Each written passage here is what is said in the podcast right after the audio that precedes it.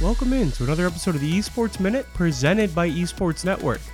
I'm Mitch Rames. Money Monday is being skipped this week because there just weren't enough deals to go around. The only one worth highlighting was a global partnership between Red Bull and League of Legends. If you want to learn more about that deal, I wrote an article that you could find on the Esports Network website. Instead of some of the random other deals, let's focus on the new Fortnite Players Association. Players associations are common in traditional sports and are key pieces in working out fair deals for players with their respective leagues.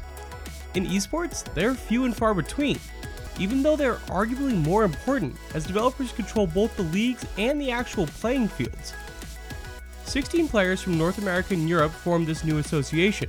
They include Fortnite World Cup winners Booga and Aqua, as well as high-profile players from a variety of major esports organizations, including 100 Thieves and NRG Esports. Fortnite pros have long voiced concerns over the high rate of patches and Epic Games' willingness to add game-changing items directly before major competitions. The pros are hoping that a unified voice will allow for more productive conversations with the developer. The best example of a players' association in esports is the CS:GO Professional Players Association. That was founded in 2018 and it's advised by Sir Scoots. According to Sir Scoots, the leader of this new Fortnite association reached out to him for help, but he isn't directly involved in its creation. That's all for this episode of the Esports Minute presented by Esports Network. Be sure to tune in tomorrow for the biggest esports story of the day in just 90 seconds.